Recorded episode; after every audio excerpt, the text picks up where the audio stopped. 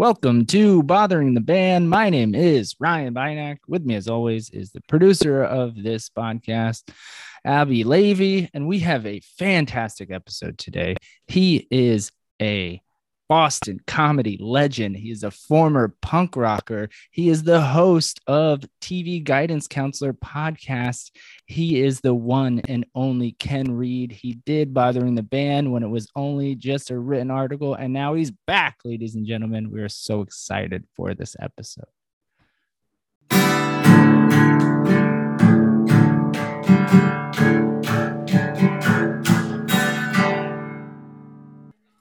Ken, Hey, how's it going? hey man, what's going on? Not too much. How are you? I'm doing quite well. Welcome to Bothering the Band. My name is Ryan. This is Abby. Uh, we're so excited and grateful to have you on our silly little podcast today. Oh, I'm psyched to be here. I'm glad you guys are doing this as a podcast now. Yeah, I mean, so you did the the written article uh, a couple years ago, and um, I had some friends tell me to turn it into a podcast, and I was like, I don't know how to do that. And Abby stepped up and was like, I'll figure out how to do that. So That's what you need. You need a person to do that. Yeah, especially me. I'm good at certain things, but there are certain things I know my limits. You know. That's important. I didn't, so then I was that person for me. well, you've been in the game for a long, long time. How how long have you have you been doing TV guidance counseling? Since 2014, February 2014. Wow. I just I just edited episode 542 today. Who's on episode 542? Uh, it's a guy named RJ City who's a professional wrestler. Um, but he's like a huge TV nerd. oh wow, that's incredible. Oh, wrestler. Do you watch wrestling? No, no. uh, but a, a friend was like, "You gotta have this guy. on." Like he's he's right up your alley. He's like best friends with David Arquette, and he's like he has a YouTube channel that's like fifty percent wrestling, fifty percent like 70 sitcoms discussions. Perfect. Yeah. Perfect. For the folks listening, how many televisions do you have behind you right now? um, I know I haven't counted. Let's see, one, two, three, four, five, six, seven, eight, nine, twelve. Wow, 12 actual TVs behind you. Yeah, yeah. Is This one's from 1947. I was going to say it's either a circle screen or a laundry machine. Yeah, it was sometimes called the porthole or the washing machine televisions. From 1947, cost Wow. six hundred and ninety-five dollars in 1947, which is like 12 or 13 grand now. And there was like an hour of TV you could watch maybe Yeah. a day. Oh my goodness. That's incredible. How do you get away with all like I, I don't know how big the room is there, but like it, it It's It looks cool. room. Yeah, it's not a huge room. So this this was is my studio.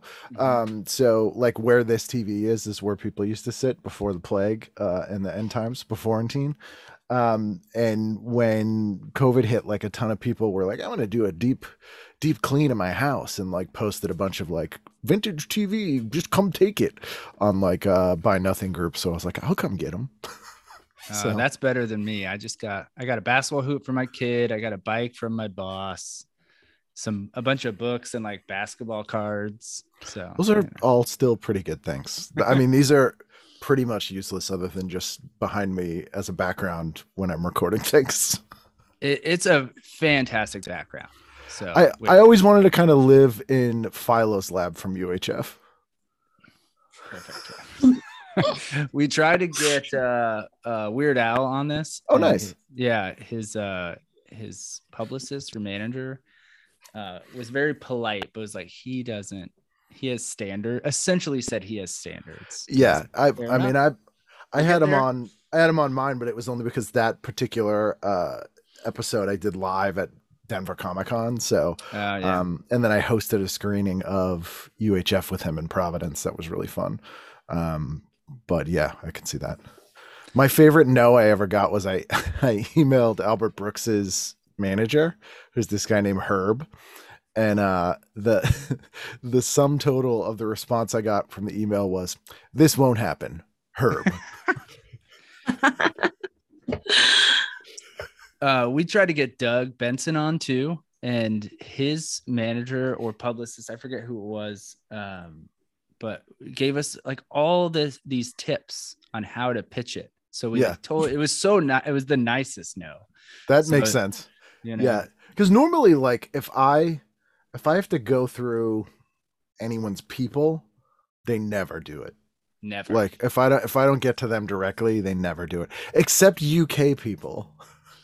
So for for some reason, I think it's just because they don't know like the level of fame from someone from the US. So like, I got responses from people like huge people in the UK that I should not get responses from their agents and stuff who was like, "Oh, let's we'll run this by them. They have some like I'm like okay." Well, that's how we feel about you. We can't believe you agreed to do this. Well, you Um, know, my people said, "Hey, do it." they were like, do pro bono pods. Yeah, it's fine. fine. so I told a bunch of my comedian friends in New York, and they're like, "That's get out of town." So uh, you Oh, made cool. me look good. Yeah. Oh, nice. Oh, happy to do that. All right. First question: How are you, and where are you? Um, you know, I'm alive, uh, and I am still uh, just north of Boston, about eight miles north of Boston. And does, does anyone in your family call you Kenny? Uh, some people do. Like the thing I always, people who knew me before I went through puberty call me Kenny. Okay. Um, and old men over the age of 75 who I don't know call me Kenny. So like I met um do you know who the character actor Dick Miller is? Maybe he if was- I saw him. He was Mr. Futterman in Gremlins. Like he's Oh, been in yeah, okay. He's in the Terminator and he's like, "Hey, just what you see on the wall, buddy." Um he's he's no longer with us, but uh I I did a convention with him and uh you know, I talked to him for 2 minutes, introduced myself as Ken. No. It's like, "Ken, hey Kenny. Kenny, like, hey, like that kind of guy will yeah. always call me Kenny. Is is it like a go-to like old guy nickname, like to give someone a nickname thing? Do you think? I think so. At first, I thought it was like a Boston-y thing because, like, it's definitely like an old man give everyone a nickname. Um, but it definitely happens when old men who are not from Boston as well. It just seems to be an old man thing. I did the reverse thing with my friend Joey I grew up with at a certain point. Literally, I would say like five years ago. We're almost 40. So at like 35, I was like, I can't call you Joey anymore. It's Joe Yeah. or Joseph. So that's it. But you like you have an unnicknameable first name, Yeah. unless someone's calling you like Rye Guy or something like that. Yeah. That's one. Um, I do have a nickname. It's Ray Ray. Uh, people have Ray Ray Ray. Ray for, for many different reasons. Okay. I don't, I don't know. Yeah. just what it is. Abby is a nickname, so there you go. Ken is a nickname, you know. Yeah, that's true. Born in nicknames. Um, what T-shirt are you wearing right now? Uh, I have on a uh, a damned cartoon shirt by the artist. Shag, who uh, is famous for doing like a lot of uh, '90s kind of lounge stuff. That's amazing. I love my notes already. when does your Boston accent come out? Does it ever? it does if I'm making fun of somebody, um, if I'm really angry or really tired. and I used to joke on stage that I I really worked hard to rid myself of it because I number one I wanted people to listen to me. Number two, uh, I wanted people if I was somewhere I wanted them to not assume I was there to collect a debt. Fair Ooh, enough. fair. Yeah. I've listened to your pod for so many hours of your pod. I'm like, he does. It's no accent, you know. It definitely hint. can come out occasionally. Like I'll surprise myself sometimes. Like a, a word will come out and I'll be like, "What the hell?" It's like, it's like when someone's turned into a werewolf and they like look at their hand in the movie and like there's claws. They're like, "Whoa, what's the what?" There's hair growing out Yeah. of the Boston accent. Uh, what shows are you currently watching? Uh, Evil, which is Mhm. fantastic. Uh, The Good Fight when it comes back, final season.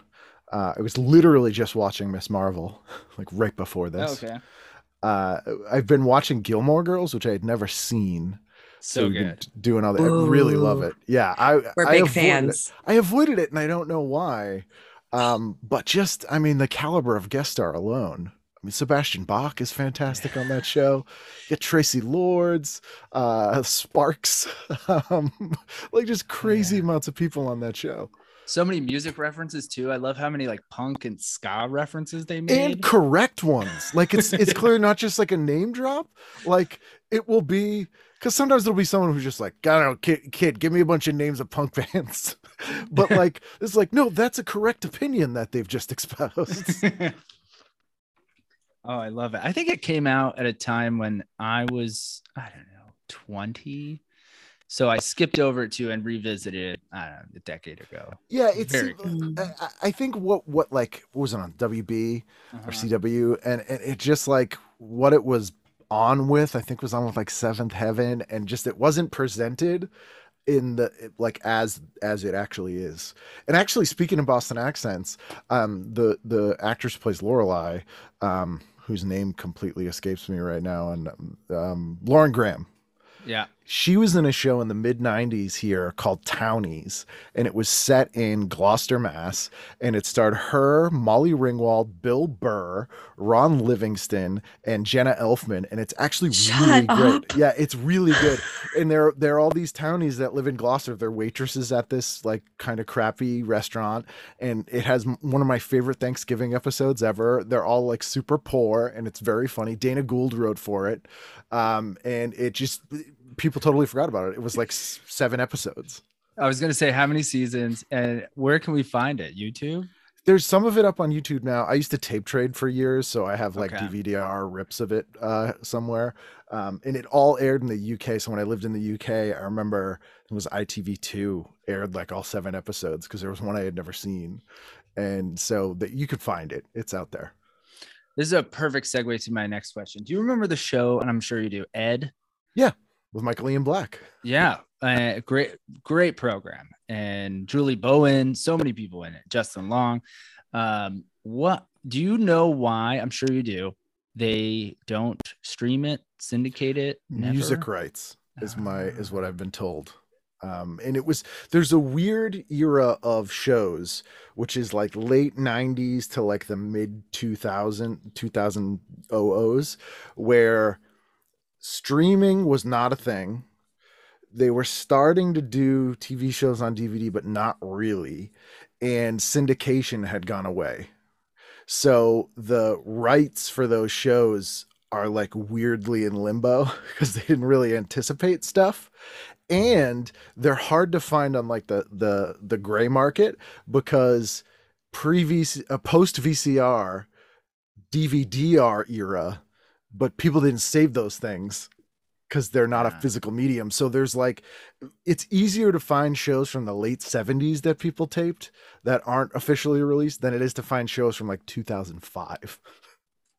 Wow. What an educated answer. How do we bring, let's, I'm going to make that my mission because I remember loving Ed, Bowling Alley Lawyer. Like yeah. Said, and I was real Northern exposure type. Yeah. Yeah quirky town. Yeah, uh, not too not too dissimilar to Gilmore Girls. Yeah, absolutely. What's your favorite show of all time? That's if, tough. If yeah, if you can answer it. Um, it kind of depends on my mood. I'm trying to think of like shows I go back to the most, or or like I can always just watch. Um, Newhart, the '80s okay. Newhart shows up there. Um, SCTV is a big one. Mm-hmm. Um, Mystery Science Theater 3000. Um, Barney Miller. Uh, okay. Just the 10 of us. Nice. Oh my gosh. Yes, I do have the world's largest collection of just the 10 of us. No way. It's not it wasn't a difficult uh it wasn't a difficult title to have, but I have met I think all the cast members and I have I might have some in this room. I have almost every single script, uh continuity script, and so what those are is like they take a Polaroid of everybody's outfits in each scene so that they can keep the continuity. So I have these scripts and they have like one-off Polaroids like stapled in them of like every episode of that show. I might have one over here. I loved that show. As a as a kid who was home alone a lot, I was like, look at their big happy family. Here's here's one thing I have.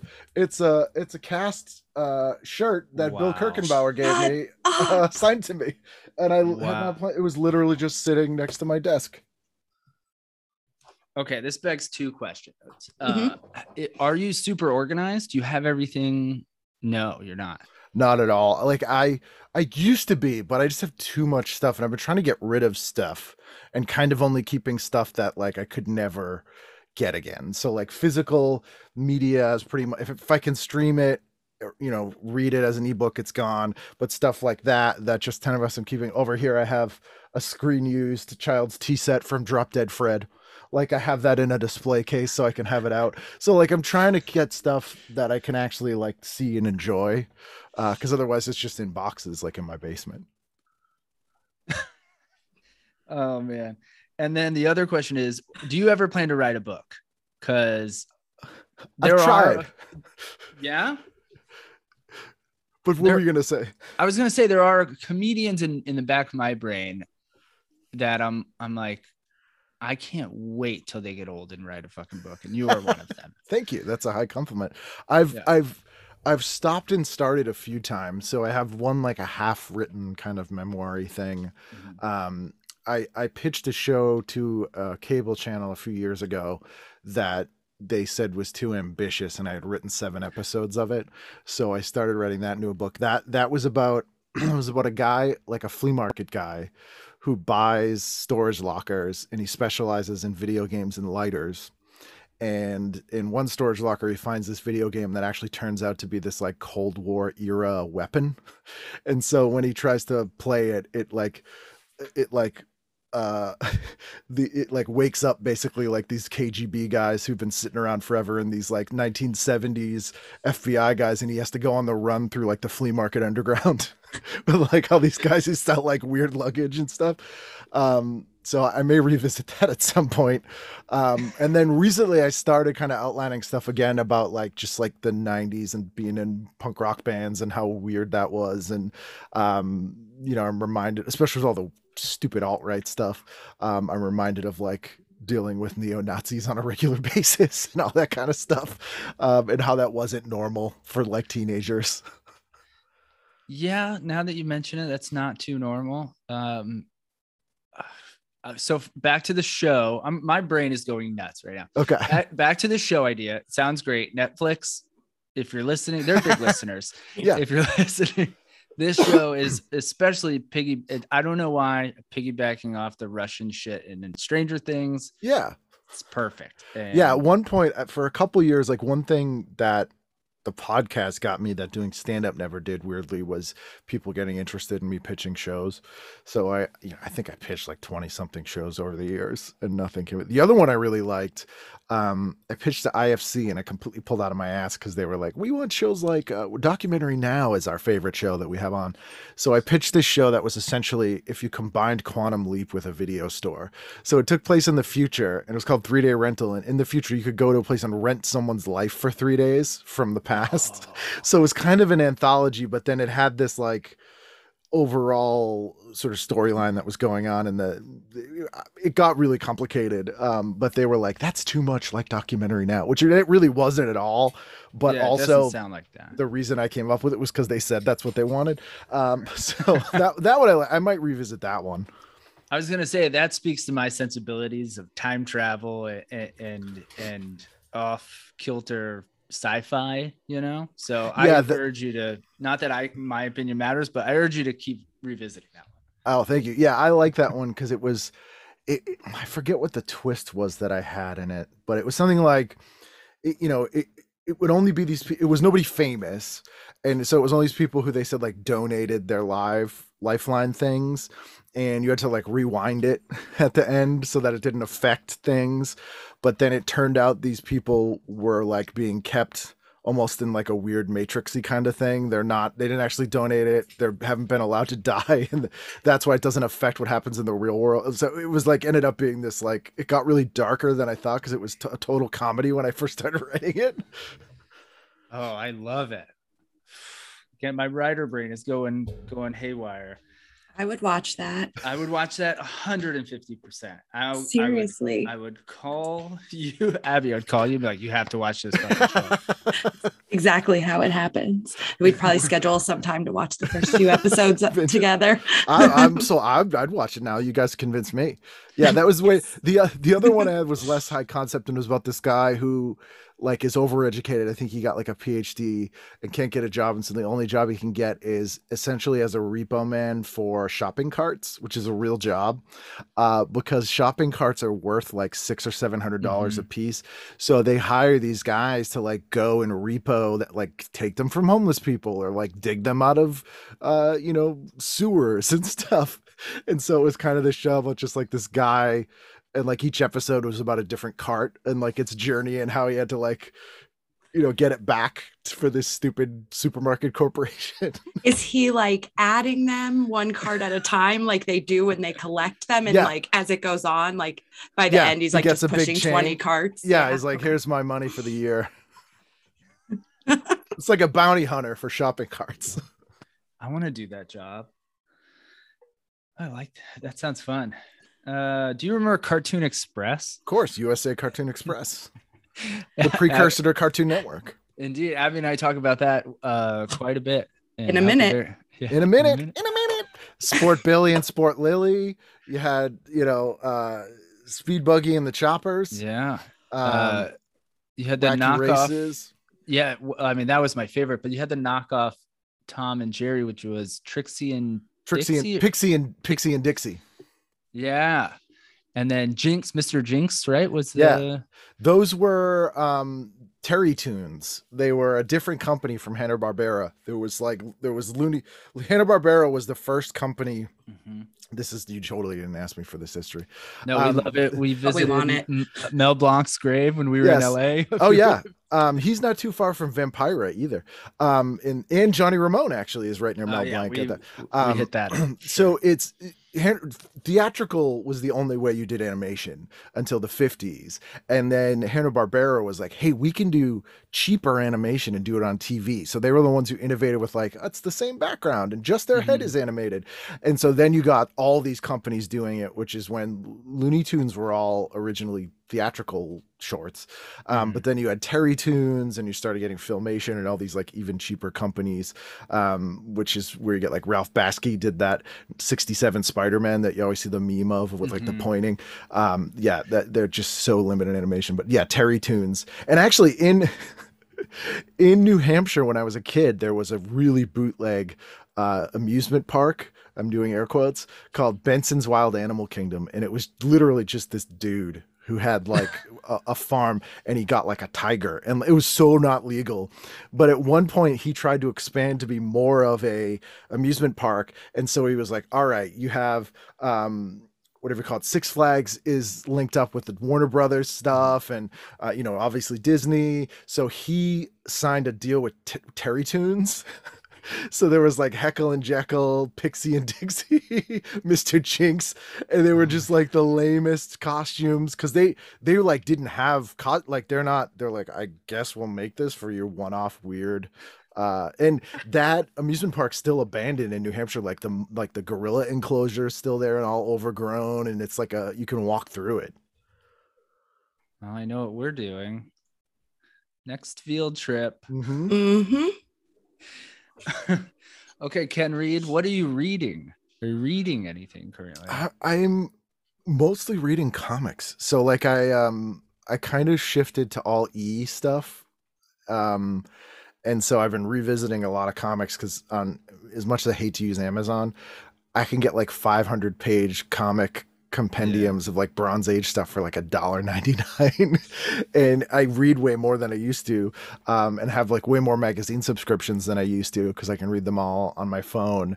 The last book I read, um, Karen Duffy, Duff from MTV, um, who's just the best human being on earth. She just she's in horrific pain all the time. She has a neurological condition, like agony, agonizing pain. You would never know it. And one of the ways she deals with it is she's like a, a huge uh, practitioner of Stoicism. And so she just wrote this book about Stoicism that is somehow really light and funny, but also like a really great history of stoicism and like a practical guide to using it it's it's so well done uh that's probably the last thing i read read Wow. We are in the Matrix because I just read something today about Marcus Aurelius and Stoicism. Yeah. And how often does that come up? Twice in a day? i mean in the times we live in now probably somewhat more often than say 20 years ago but yeah that is a Yeah. little plate of shrimpy I- That's a new one for me. Plate of shrimpy. Oh yeah, from Repo Man. Oh, You know when he's saying the coincidence. There's a scene where Miller is like, you know, somewhat you might be thinking of plate or shrimp or plate of shrimp, and someone might say plate of shrimp or plate of shrimp, and it's no coincidence. I uh I I'm there's more often than not no one who is into pop culture as much as we are, me and Abby. We we ask a lot of guests if they know random celebrities, and you, you you'd be surprised. We ask uh, a lot of the younger guests, "Do you know who Bridget Fonda is?" And it's like we're like 0 and 12 or something like that. Right. And then we changed it because we felt bad because she's she's been through some ish lately. Yeah. And so we started asking people if they knew who French Stewart was. And it's like again, 0 and 12. Mind you, so most of our I would say 50% of our guests are like young musicians, you know. Yeah. they don't know anything. So how do you deal? This is my favorite question. How do you deal in your in the real world with people who are so oblivious to pop culture, even the surface ones? Like if you make a Back to the Future or an Avengers reference, Yeah. something that's so current or on the surface, and then it just goes over like your Uncle David's head, and you're like, oh god. I'll usually ask them like, "What are you watching?" or like, or I'll try to think of like what the point I was trying to make with the reference. So I'll be like, "Well, what's a dumb, uh, a dumb, uh, who's who's like a a blonde who used to pose nude in magazines when you were growing up?" like whatever you know, whatever reference you're coming up with, I'll try to like boil it down and ask. Because that's essentially what it is. It's always like whatever archetype you're using, it's just Yeah. plugging in a different word for it.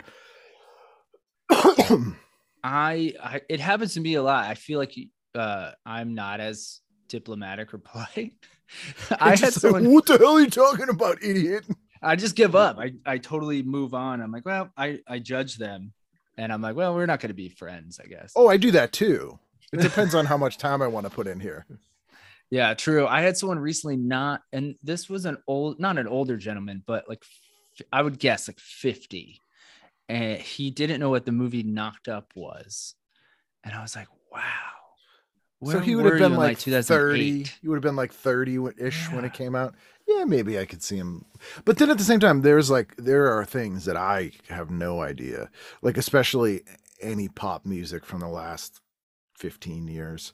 Um, nothing. Like, people will be like, you don't know that song? And I'm like, no, I, I don't. And they're like, haha. I'm like, no, I, I seriously don't know. I have no idea what that is. Yeah, uh, we're right there with you. Abby probably knows a little bit more than I do. 'cause, uh, I never listen to the radio. No one who's current or like nominated for Grammys. I'm like, I got, I got nothing Oh, yeah. Yeah. Even Oscars and Emmys half the time these days. And I used to know all of it. I'm like, I don't, I never heard of this show. I don't know who this person is. That, oh, it looks like they were born in 1995. Oh man, 2005. Yeah. um, well, let's go back to punk rock. What are, what are you listening to? Or, and we just talked about music. What do you listen to? What do you listen to today? Um, what did I listen to today? Um, I still like the la- the new Stranglers record. I say it's Okay. new. I think it came out last year. Yeah. Um, that's really good. Um, I've been listening to this band that I don't know how I didn't know about until this year, and they're a Russian surf band, instrumental band who started in the early '90s called Messer Chups. And Messer Chups. yeah, it's like the bass player is this really attractive Bettie Page looking lady. The guitarist is this kind of nerdy Russian guy. They'll do like um surf rock versions of like the Twin Peaks theme song and like Wicked Game and like they have this really cool kind of cramps light thing going on and they have like 20 albums and I just heard about them this week. Um I also have been really loving Morris Day put out a new record Oh wow. and he's got a song called Grown Man and it's just about like how millennials are stupid but it's really funny and the first line in the song you know he starts off talking as Morris only Morris Day can do it's him and Big Daddy Kane actually um who refers to himself as Dark Gable which is amazing um but the first sung line in this song is Morris Day goes I'm not sending dick pics in your dims and then he's like, if you want to see my private parts, I'll book you a flight. It's like the it's so funny and catchy and just great. Oh, I have a list of things to do right after this podcast. Mhm. um, you have a voice like a choir of angels. Oh, thank you. Yes, I've been working on my Morris Day. I saw Morris Day play like a year before uh COVID. It was so good. Wow, really? He was amazing. Yeah, I saw him and Billy Ocean were like some of the last couple of shows I saw, and they were fantastic. Wow, that's incredible. Wow. Um, I had a thought and I it escaped me now. Um, oh, did you watch the Munsters trailer, Trailer? today? Yeah, it was fine. Like I, I don't like Rob Zombie. Um, his movies are garbage. Uh, and and and the thing about him is, I'm like, he should have done a monster movie. Like if he did like a crazy monster movie with like some weird multi-eyeballed creature, like that would make more sense to me instead of these like bleached out 70s retread boring exploitation things where I'm like, eh, okay, I get it. Oh, white trash. uh, uh. Um, and like he totally missed the point of Halloween where I'm like, no, the whole point is Michael Myers doesn't have an origin. He's just pure evil. He has no soul. We don't, you can't reason with him. It's not because his dad was a jerk. Like there, that doesn't make a, make a different movie about that. Um, so I'm actually, this was the first thing I saw that I was like, yeah, that's what I would want him to make. And also the Munsters, the Munsters is such a Trojan. To me, the Munsters is the kiss of television shows. In that, if you're a kid who likes horror, you see a picture of them and you're like, that looks like the greatest thing ever. And then you finally see it or listen to it and you're like, oh, it's just a regular thing. Like it's, oh, it's just a sitcom. Like it's not even like Kiss. You're like, oh, they're just like a 70s band. They're not even, they don't sound as cool as that. They look, uh, cause like the Addams family is the great show, but the Mhm. Munsters look cooler. Yeah. So, you know, it was always a superficial show anyway. So, you know, more power to 'em. that was a great comparison, by the way. Uh, and what did do you remember what you got on your SATs? I got a, I think I got a 1200 on my English and like a 600 on my math. Not Is that good? I don't know. I never. No, no, I think, I think, I think like, I forget what the highest you can get. It might be like 12 or 1300. So, like, I did really good in the English and then did like way worse on the math than like the majority of people. I thought it was a combo or like a sum, and you got a eighteen hundred. Maybe. yeah. I don't even think they do SATs anymore. Yeah, I never took them. Never They took them. do the ACT, I think, mostly now. I, all I remember with SATs is in the movie Dream a Little Dream, which is a movie I could still not coherently tell you the plot of. Uh, th- that uh, Corey Haim goes, I thought it's for Saturday afternoon test. That's a good joke. That's a good joke. That's a good bit.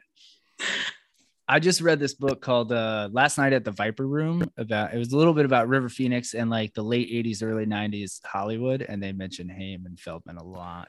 Haim was a mess. I met him once and I was just like, you know, having grown up with addicts and people with a lot of problems, I was like, ooh, you poor, poor kid. Okay, let's go. But let's skip the Haim, poor Haim kid. Uh, let's go back to school stuff. Uh, do you remember your guidance counselor's name? And did this person guide you? Uh, I don't, and no, but I do remember them. For some reason, I, I didn't get in trouble in school at all. Re- school was very strange. Like we had this thing. This is a long answer. I apologize. No, Um, this is what we're all about.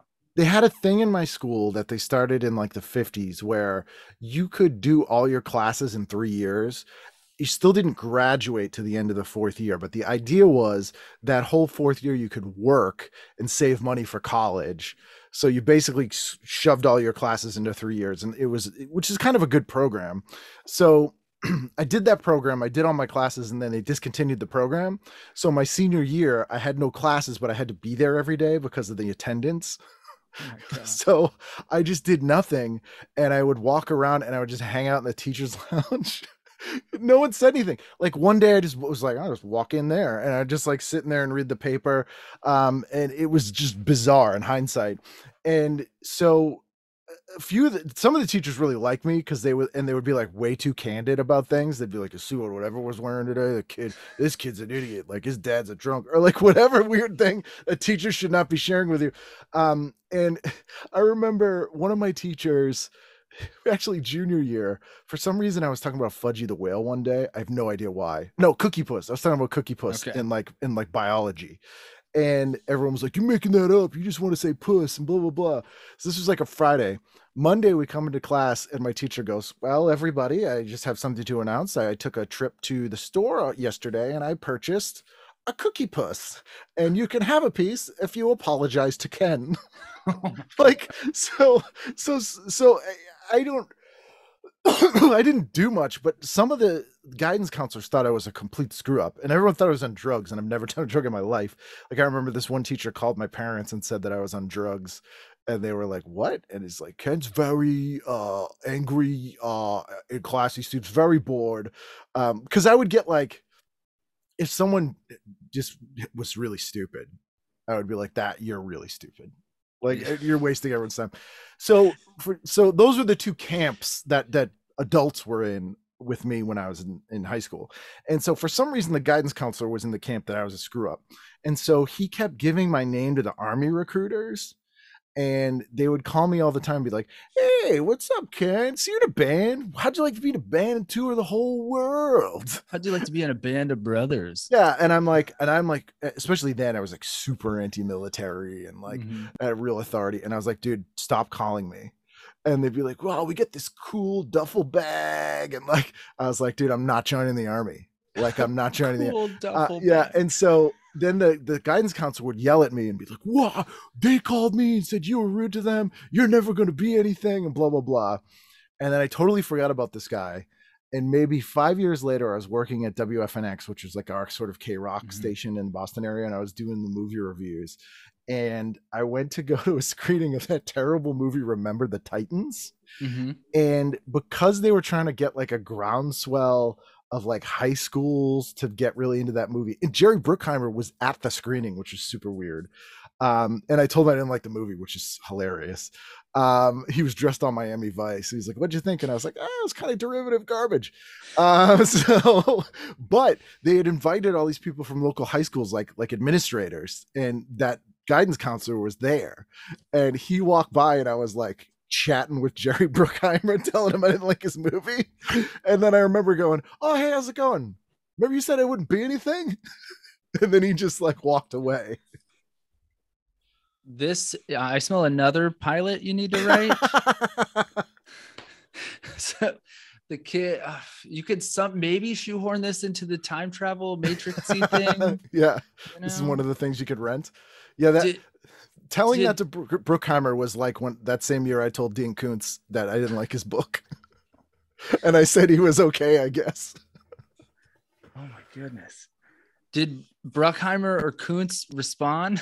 So Bruckheimer was Bruckheimer was actually really cool, and he was like, "Nah, man, I get it. You're like cinephile. This is a movie for like you know eh, people." Like he was totally like, he was. I was like, "Yeah, that's fair." Um, but so Dean He got it. He did. He totally did. Dean Koontz was. I took this horror fiction class in college, and the guy who taught the class was a horror fiction writer under like a like a surname, surname like a pseudonym, and he was. Was such a weird guy. His name was Gary Goshgarian, and he would write books under the name Gary Braver. And he would always he would always say things like oogie boogies, like he'd be like, and then you read this and you get to oogie boogies. and he was friends with Dean Koontz and Stephen King. And so one year Stephen King came to the class and talked to everyone. Everyone was like, "You got to take this class. Stephen King comes sometimes." So he didn't. We got Dean Koontz, and we had to read the book Hideaway, which is a terrible book and an even worse movie. And the book's not good. And literally, at the end of the book, a literal Deus Ex Machina happens. uh, Like out of no, it's about a serial killer and blah. This angel comes out of nowhere and saves everybody. That's like the end of the book. That's like uh, it- it's the worst ending.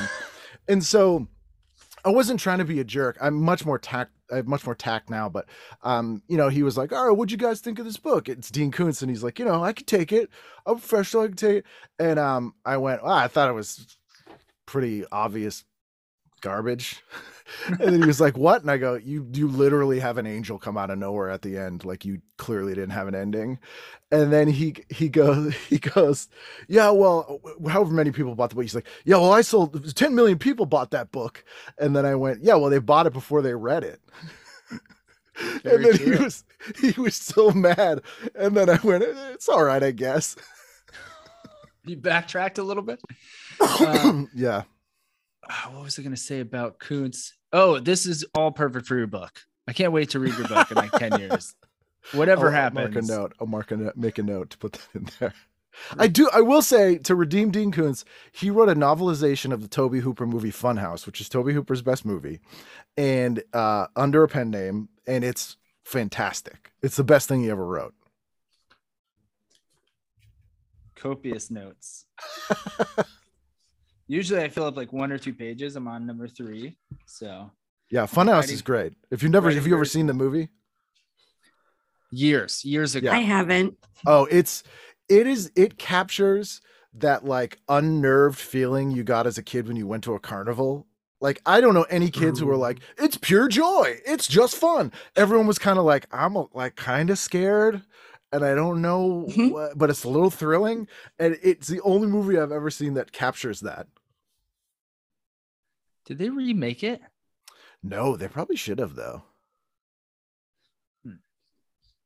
There might be more than one fun fun house. There was a, a pinball machine called Funhouse that was pretty good. Then there How was the J, the JD Roth uh, game show. See, uh, you're now you're blowing my mind. You're there's so much going over my head, and I'm like, J, JD Roth. Your he, show now.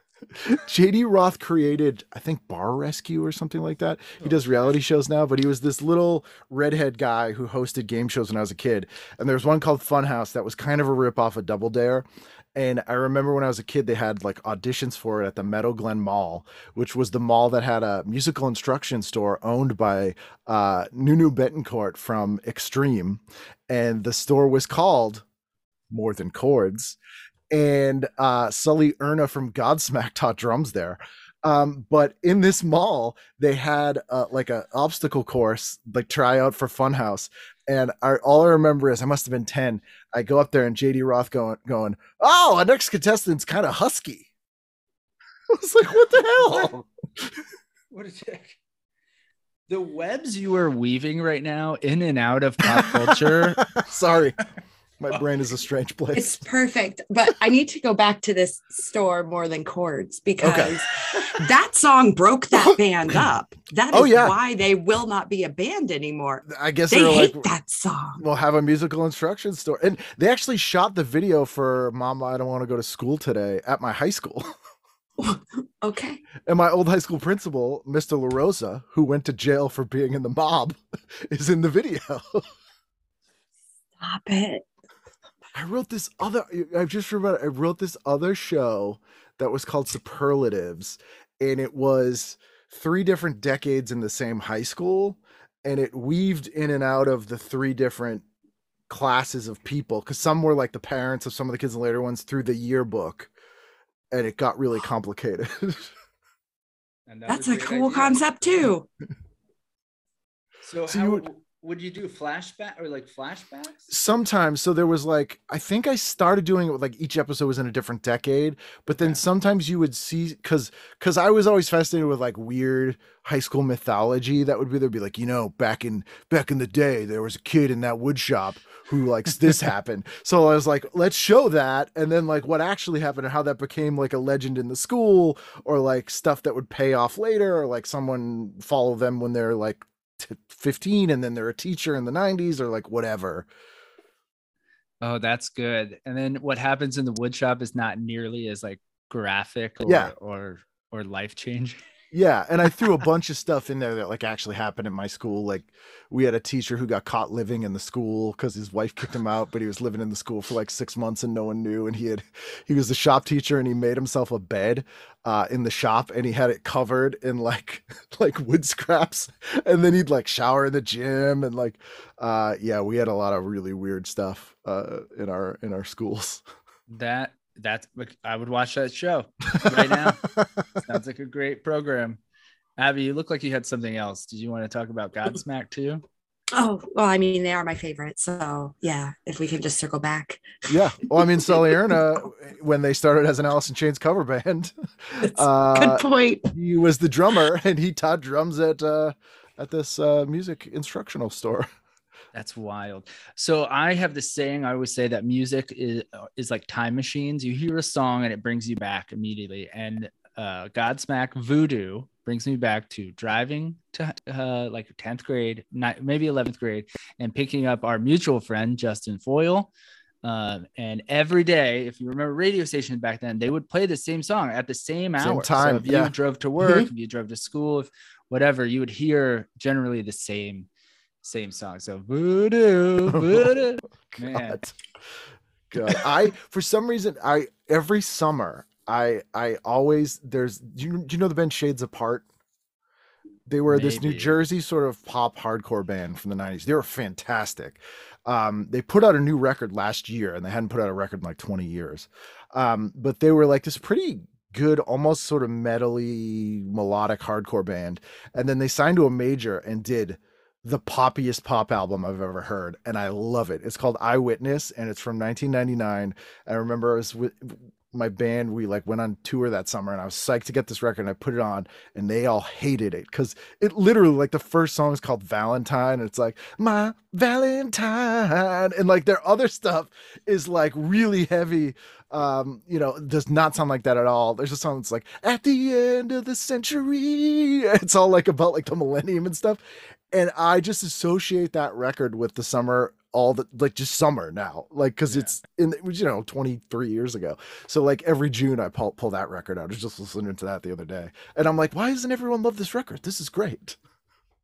Good. On the list doing this right after this. Uh, they uh, put out a new album in 2020 it's well. good. It's pretty is good. it poppy or is it is it hardcore? It's more like their earlier stuff the new record so they have a great record called save it which is the one right before Eyewitness, and it's like, what does it sound like? It sounds like if Agent Orange was like more, like a little more metally musically. Okay. Um, and uh, gotcha. And, and probably, but like Eyewitness threw everyone for a loop. Like it just, it's a great. It's almost like th- it's like hardcore Third Eye Blind. and I mean that in a good way.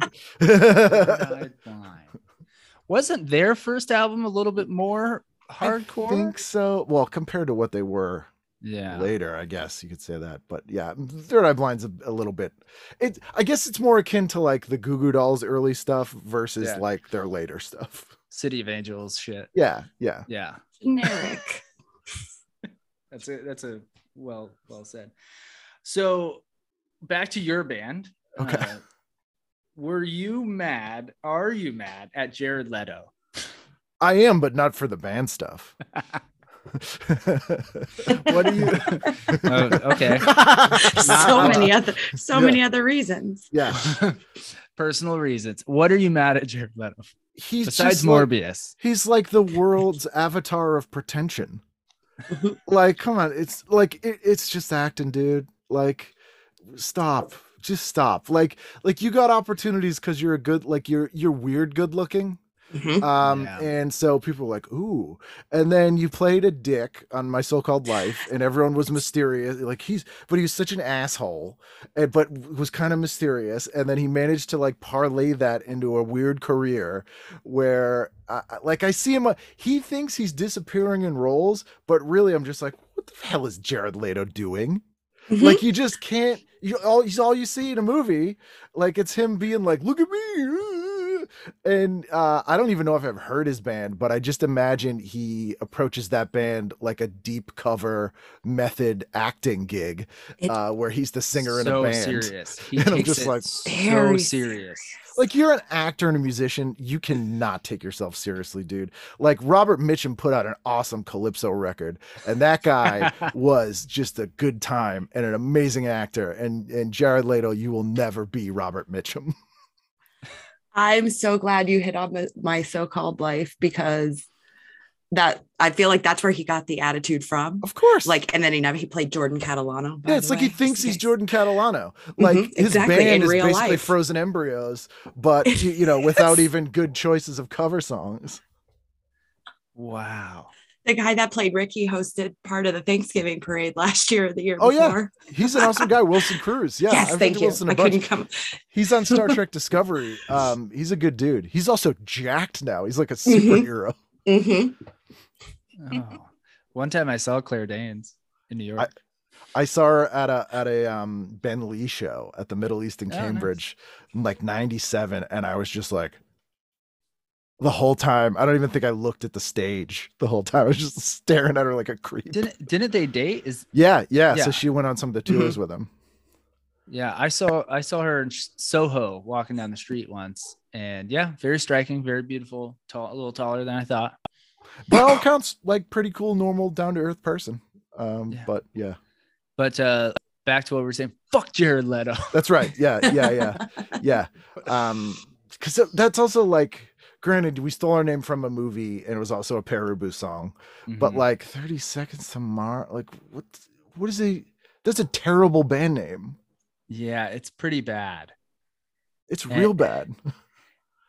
There's someone out there right now probably listening to this being like, I love 30 Seconds to Mars. Like, well, my... this is this is a wake up call them, right? to them. What do they even sound like? Like what what bands do they sound like? Because I can assure you, I could suggest 10 bit better bands that do that sort of thing. They sound like Jared Leto is in their band. That is oh, what they oh, God. sound like. God. like his personality. yes. It's like I'm so emo, but I'll scream at you. But like also, but I'm maybe I'll strike a pose. sultry for yeah. a second too. I'm in yeah. so much pain, but isn't it sexy? Yep. And wear a really long t-shirt.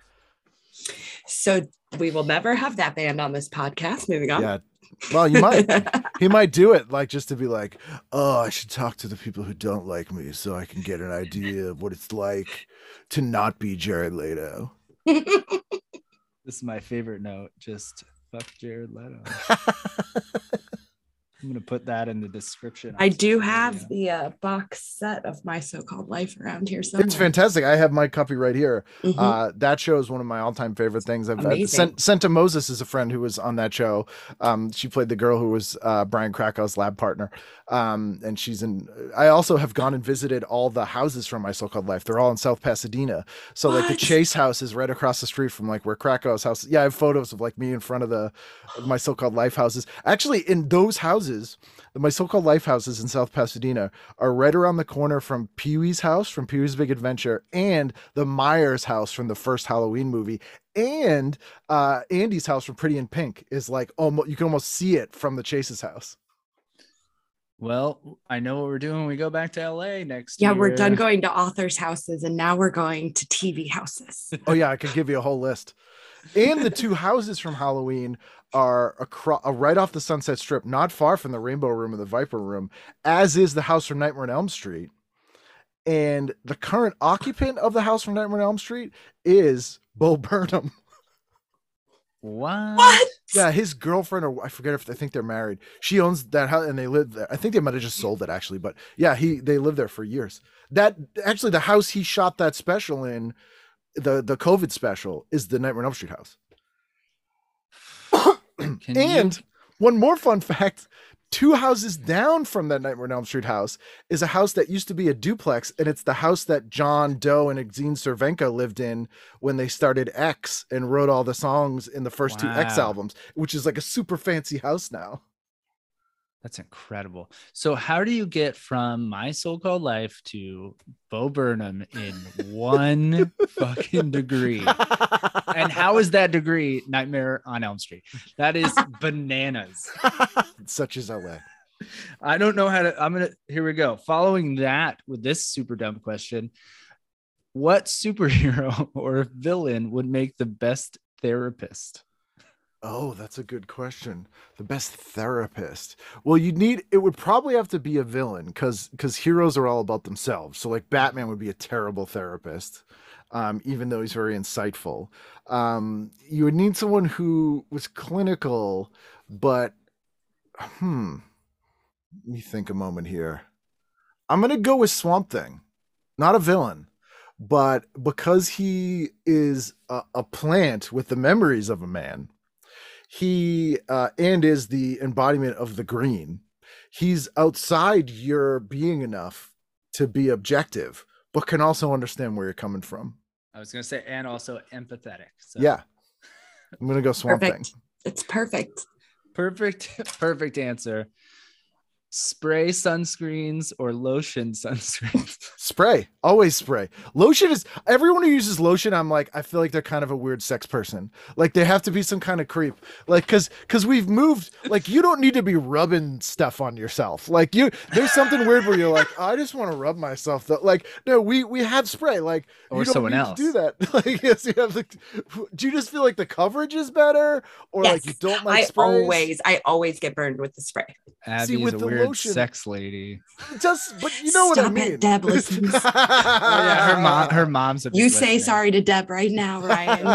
My bad, Deb. We um two things, but it just seems weird to like rub your like like when you don't have to. That's why I'm always like.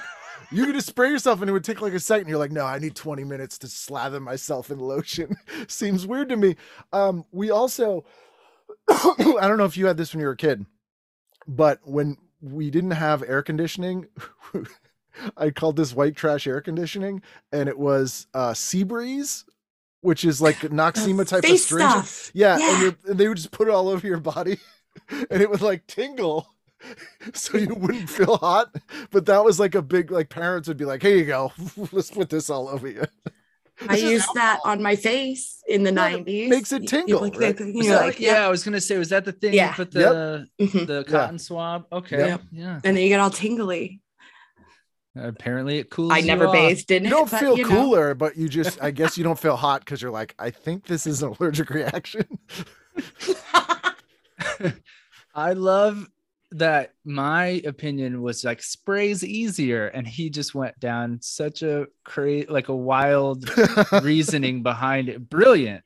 But abby you're outvoted I like, I like to i wonder why people do things and to me i'm like by choice you're just rubbing your hands all over yourself for more time than you need to. Exactly. oh, oh that's what you think Oy. I'm not saying it's wrong. Hey, you do you, you know, literally. But uh, you know, it's not for me. Uh, next question. Do you have dimmers in your home? Dimmers. I do have a couple dimmers, yeah. I mostly light my home with LED Christmas lights, to be honest. And t and fuzzy TVs. And TVs, yeah. Um, and if I lived alone, I would probably not really have lights on that much. okay, like, so so you like it dark. Yeah, I used to call it blind practice uh, when people would complain about it because I'm like, I can get around my home and do everything in the complete darkness uh, if I ever go blind. um, but uh, yeah, I would have it really cold and really dark. Best food to use a spork. Best food to use a spork. Uh, grape nut custard very specific. We would have take also taken mac and cheese, but that you win. Similar consistency though, because especially yeah. if it has a crumble top, because you want the fork to stab sort of the base, stab and then the spoon yeah. to grab the sort of gelatinous. My old band had a song called Spork. I uh, that mm-hmm. some of these mm-hmm. questions do uh, are tailored slightly ah, towards each each guest. Yes, takes a I, while. I wrote Spork uh, when I was 13 in English class. wow, that's wild. Man, when I was 13, I just was skateboarding and I was it. just making notes. I used to I used to bring, punk rock. Oh yeah, I used to bring headphones and I would listen to WMBR's record uh, uh, Breakfast of Champions and Late Risers Club, which was their punk rock shows. I would listen to those for like the first half of the day in class and no one said anything. So we're we're originally from Orlando, Florida, and growing up there, I couldn't wait to get out. But now that we're older, we're looking back and we're so surprised at the punk rock scene. We went to so yeah. many shows when we were kids. And we're like, at the time, we're like, Orlando sucks. But now looking back, we're like, yeah, it had a pretty cool scene. There was like ska bands in our high school. Less than Jake is, yep. Uh, um, yeah. You had Marilyn Manson. You don't claim anything. You don't claim, that, especially now. Man. No, but there's a lot of hardcore bands, a lot of punk bands. There was a, a an yeah. unusual amount coming out of Florida in the in the 90s and they always like a lot of even the east coast like uh the east coast new york hardcore bands would come down to florida yeah for some we'd drive down we'd go like maine to florida that would be like yeah. the the route there's an unusual amount of comedians from florida that you would not think are from florida as well baffled like todd baffled. barry yeah uh well bert bert kreischer's from florida yep. too alan havey we or I listen to uh, Brooks Wheelan's podcast. He's oh, yeah. taking a hiatus, but um, it's entry level, and I was blown away by how many comedians were born in Florida. Yeah, um, it's very strange. So there's like comedians you think of as being like really New York. Yeah. Uh, we also get pod, Delta Burke. Yeah, I love Delta Burke. She went to my high school. Delta Burke is a less weird looking Katy Perry, mm-hmm. and is a comedic just dynamo. She got so unfairly treated in the in the 90s and should have been uh, should still be a huge star. And it is a travesty. That was another Agreed. completely. Yeah. I watched reruns went, of Designing Women. Designing Women's amazing. It's a great show. Uh, Fantastic. I, you know, and I love Julia Duffy replaced her, who's become a good friend, which is insane to me because I love Julia Duffy. She's so funny. Um, and uh, they offered that part, not it was a different part, but when Delta Burke left, they offered Bonnie Hunt, who was still a cancer nurse in Chicago. Um, she still keeps her nursing license. She was making like 30 grand a year as a cancer nurse in Chicago. They offered her something like $40,000 an episode. And she was like, eh, the script, I just don't like it. I don't want to do it. And they wow. thought it was like a negotiating thing. She's like, ah, oh, just, I'm sure it's fine. It's just not for me. And stayed in Chicago as a cancer nurse. That's wow. great the knowledge ugh, you should write uh, i take it back not a book like an encyclopedia maybe something like that? Well a lot of those things like one of the reasons i started the podcast was there's like all these people who i admired who i like wanted to read an autobiography of that didn't exist so i'm like i'll just go get it. And so like bonnie's one of them like cassandra peterson who's elvira's one of them oh, she's written a great book uh, recently. The first two chapters are almost like a transcript of our conversation. um, but I, th- that stuff I love. I love hearing that stuff from people. So if I if I can't read it, I just go get it. It's great. That's exactly why we started this. We're we're we, we're not musicians, but we are music like geeks, and we're like, how do we become friends with our favorite musicians? Yeah. Oh, to- same. Yeah like I, I, look at the musicians that I've had on and I cannot believe that they've talked to me. Um, and and and part of the reason is because we're not talking about what they talk about all the time, which they yeah, love. same here, same yeah. here. Like we people are like sports. Yeah, I'm like you had Steve Albini on. You just talked about Speed Racer for an hour. Oh uh, like, yeah, sure, yeah. mm-hmm. We had um, a band that he produced on the written one called Prince of Lilies. Okay. They're like a LA punk rock band. Uh, the lead singers from Greece, but yeah, Steve Albini uh, did their first two albums, I think. Um, this is perfect. Another perfect segue. Minor Threat or Fugazi? I always hated Fugazi as a kid, and I it just seemed. I think it was a backlash of I hated I hated hippies and like Phish and the Grateful Dead. And I was like 14 and I'm like, Fugazi's like friggin' hardcore Phish. Um, and I don't know really why I thought that. Uh, and I wasn't actually a huge Minor Threat fan anyway. Like I thought they were fine. Um, yeah. But I've come around to Fugazi like literally in the last five years. Like Waiting Room is one of the best songs I've ever heard in my life. So um, and it just has such a good groove to it. Um, so I I probably listen to Fugazi more now than I listen, ever listen to Minor Threat. We've been sitting on that question for a year mm-hmm. about like who who's the right person to ask this very specific question. There you go. And actually, my favorite thing Ian MacKaye did was he did a record with Al Jourgensen from Ministry called Pailhead, oh, wow. and it was just an EP, and it's awesome. It's big. It sounds like exactly what you think Ian MacKaye fronting Ministry would sound like, and it's awesome. they did this single called "I Will Refuse." That's just it's so good. So much to do. So much homework I have to do. mm-hmm. I'm sorry. I apologize. totally um, This is an Abby question. Nobody cares about your zodiac sign. What's your favorite garden hose setting? Oh, soaker. Soaker. Yeah, okay. soaker's a weird one because it is. It, it, it's it's like, hey, what can we make this hose look broken for? Like you're like, what is this setting? Because it's just like squirting out of everywhere. But someone engineered that that will like get the most water out in the most efficient way to like fill a bucket, and it just like it's the weirdest setting and it's fantastic.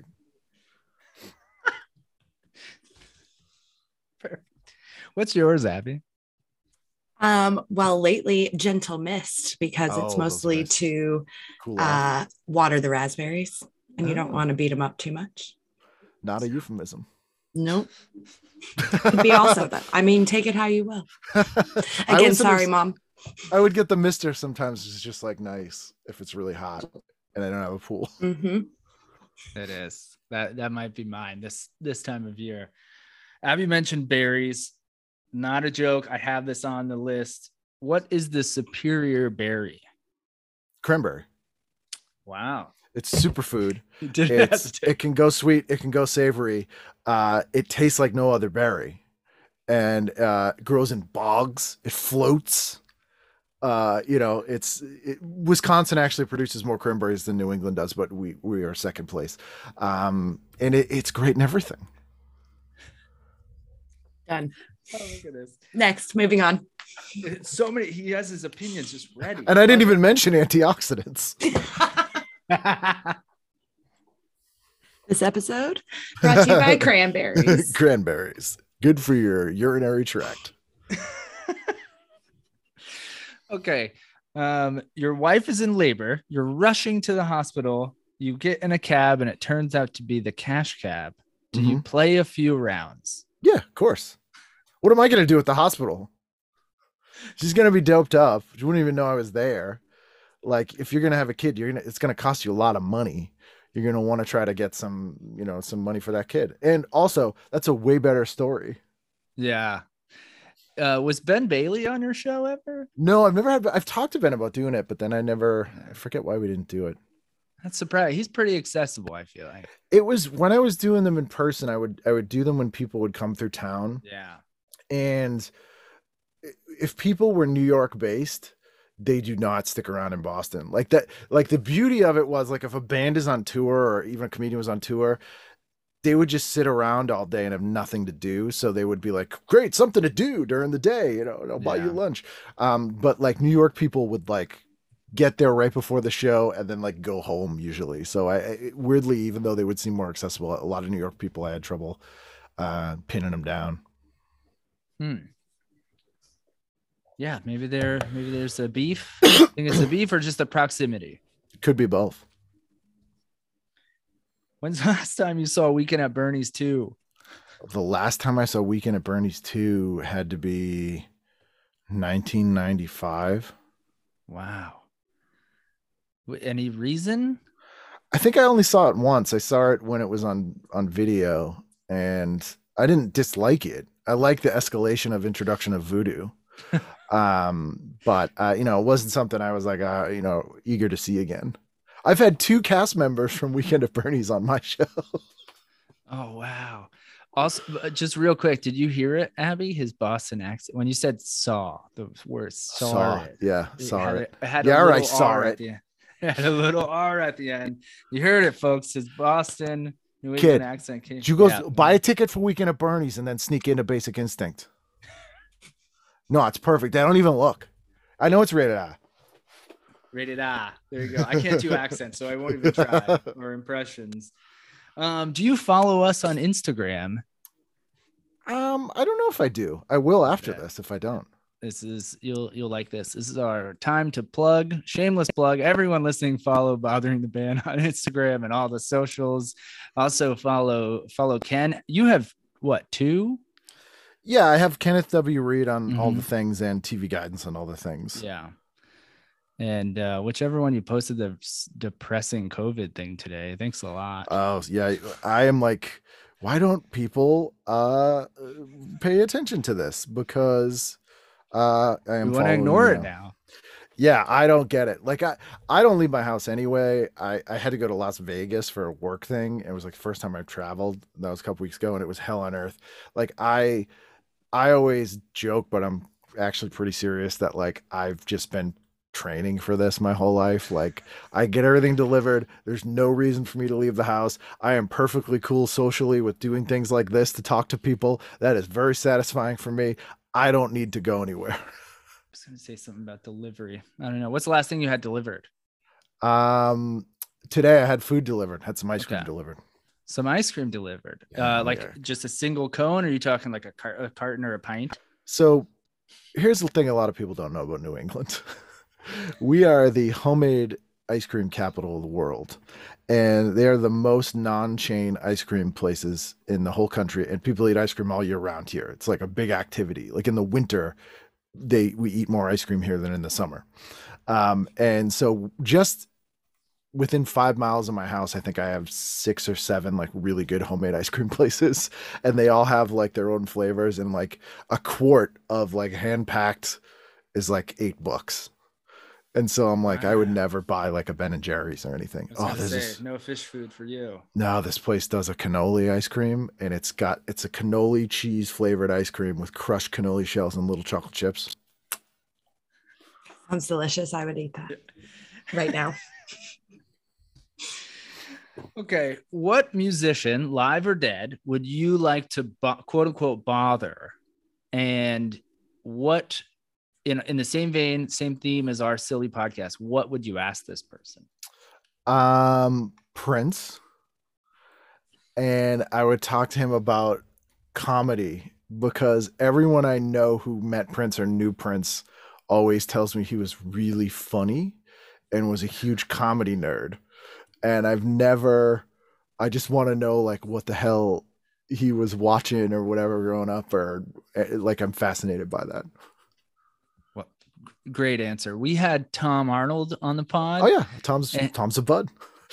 and he has a great uh basketball. It was a basketball story, right, Abby? Where mm-hmm. he played basketball with Prince, mm-hmm. and he was like blown away by how effing good he was. Oh yeah, Tom's one of the few people. For Tom and I did some shows together. we had to have an armed guard with us, which was amazing, um, because of the Trump. Uh, uh, oh yeah, yeah. Mm, but yeah. um, Tom's one of the only people who I've had to ask to stop talking for a minute because I needed a moment to stop laughing while he was telling me stories because it was hurting me physically.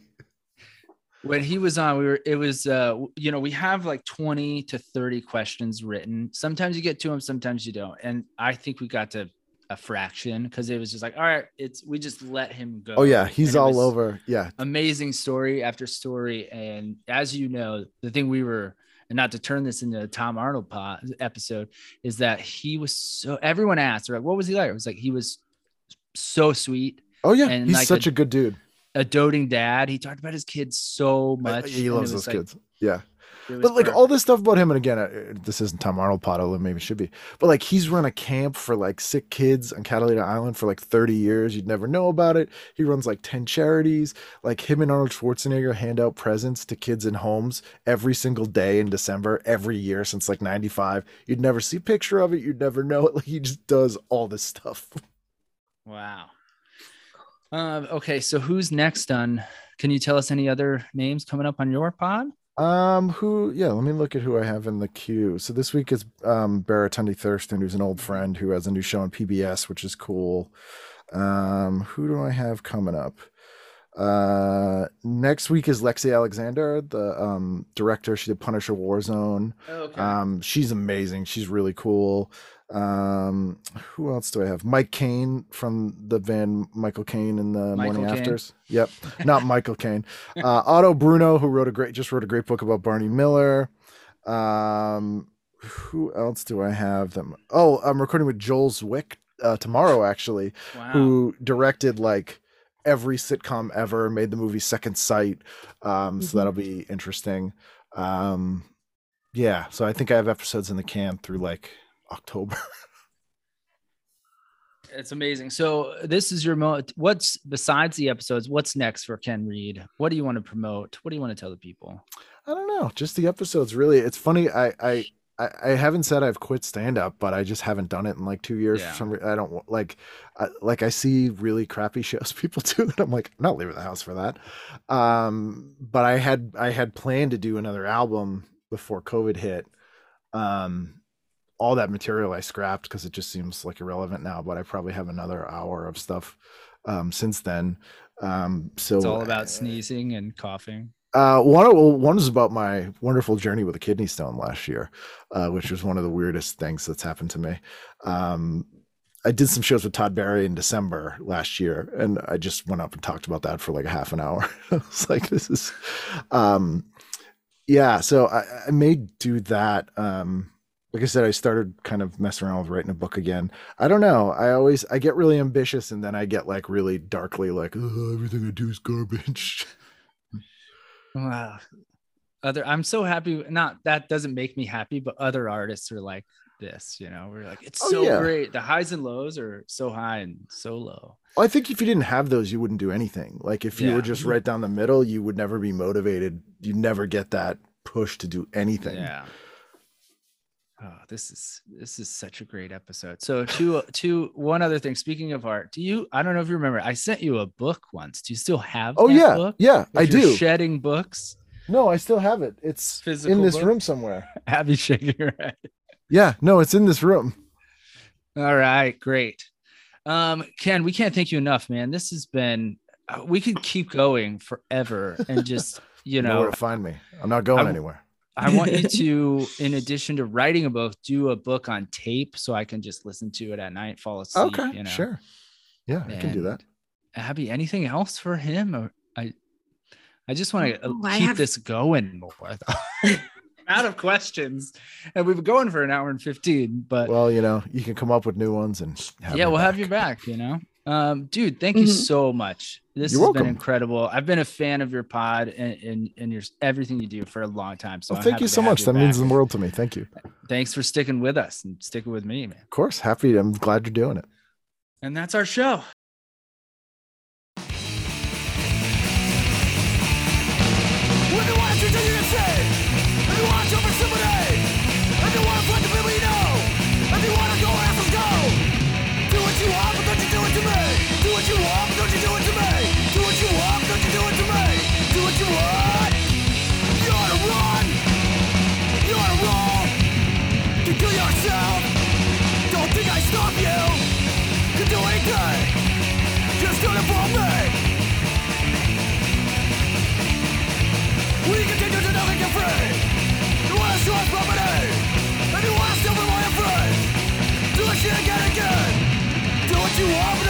To me?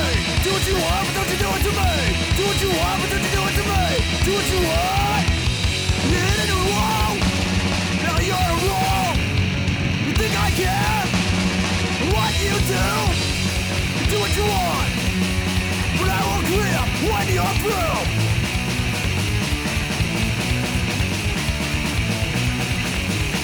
Yeah, do what you want, but don't you do it to me? Do what you want, but don't you do it to me? Do what you want, but to me?